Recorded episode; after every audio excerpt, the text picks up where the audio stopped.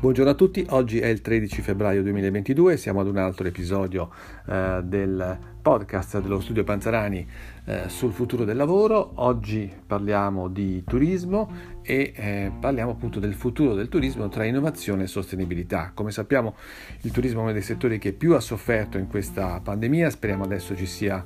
appunto l'opportunità di, di, di, riprendere, di riprendere eh, però speriamo non, non, come prima ma in una modalità eh, diversa. Ecco, ecco perché eh, parliamo appunto di turismo sostenibile, cioè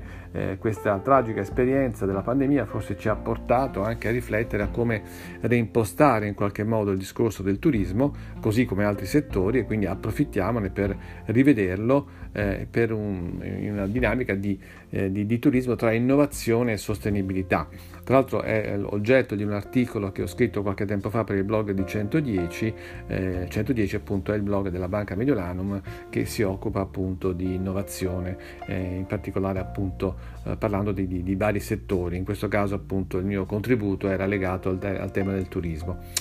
e eh, il turismo sostenibile eh,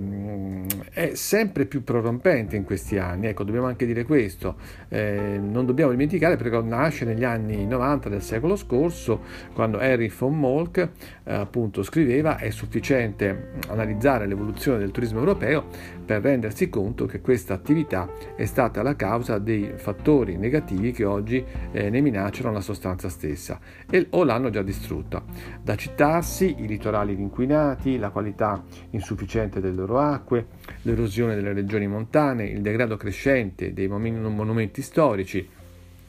senza dimenticare cambiamenti importanti intervenuti a livello di comunità sociali, dalla loro dissoluzione nelle regioni europee di accoglienza turistica. Orbene, questa dissoluzione sociale genera una situazione ancora più pregiudizievole allo sviluppo turistico di quanto possa l'inquinamento dell'ambiente eh, naturale e alle Canarie si svolse la conferenza mondiale sul turismo sostenibile con l'istituzione della Carta del turismo sostenibile.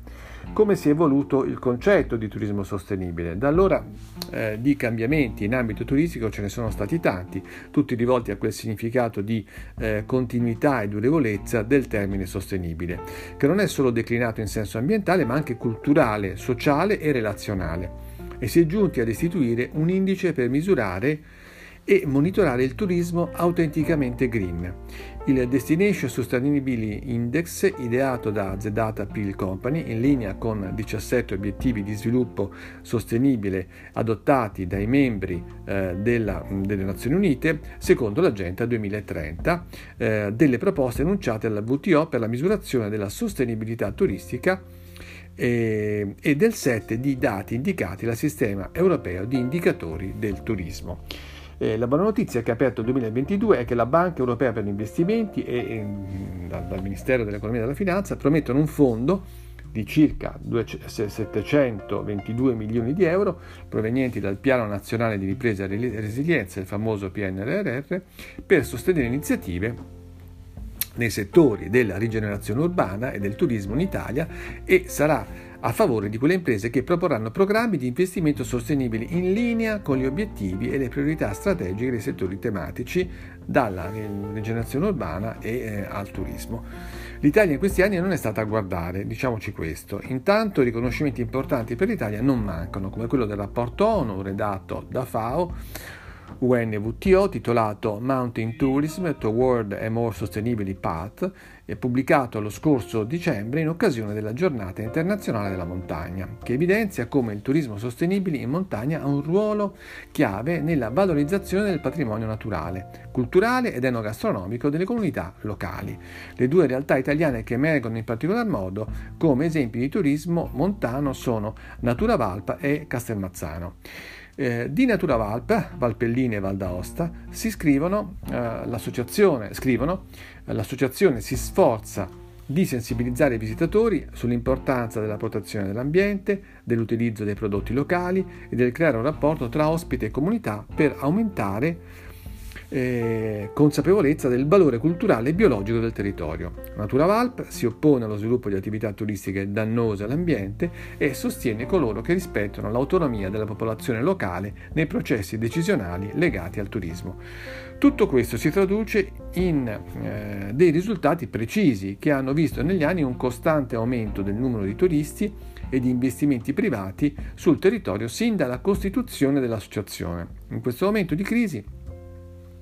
per le valle montane, come sappiamo, dove servizi pubblici eh, come autobus di linea e poste o servizi essenziali, disponibilità di una stazione di servizio diminuiscono ogni giorno, l'interesse degli investitori privati e l'aumento della presenza turistica rappresentano segnali incoraggianti per la montagna. L'altro esempio è il villaggio di Castelmezzano, ai piedi della catena montuosa delle Dolomiti Lucane, in Basilicata, nell'area protetta del Parco regionale di Gallipoli Cognato, a 750 metri sul livello del mare, è ora un territorio pittoresco, restaurato dopo il terremoto dell'Irpinia del 1980 in modo coerente con il piano paesaggistico. Un'attrazione che richiama molti turisti è il Volo dell'Angelo, attrazione turistica esperienziale innovativa a basso impatto dove i partecipanti volano in zip line da Castelmazzano al paese di Pietro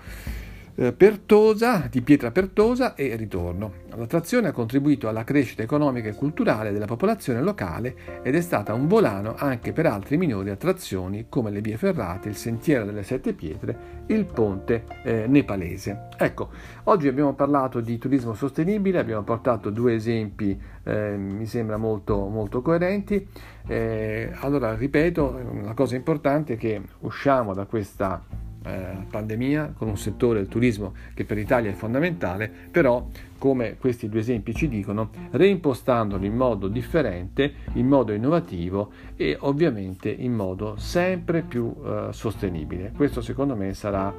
eh, lo, è, lo, è, stato nel passato e lo sarà anche nel futuro, veramente il settore eh, più strategico per il nostro paese che quindi va curato e ben vengono questi fondi, appunto abbiamo detto stanziati 722 milioni di euro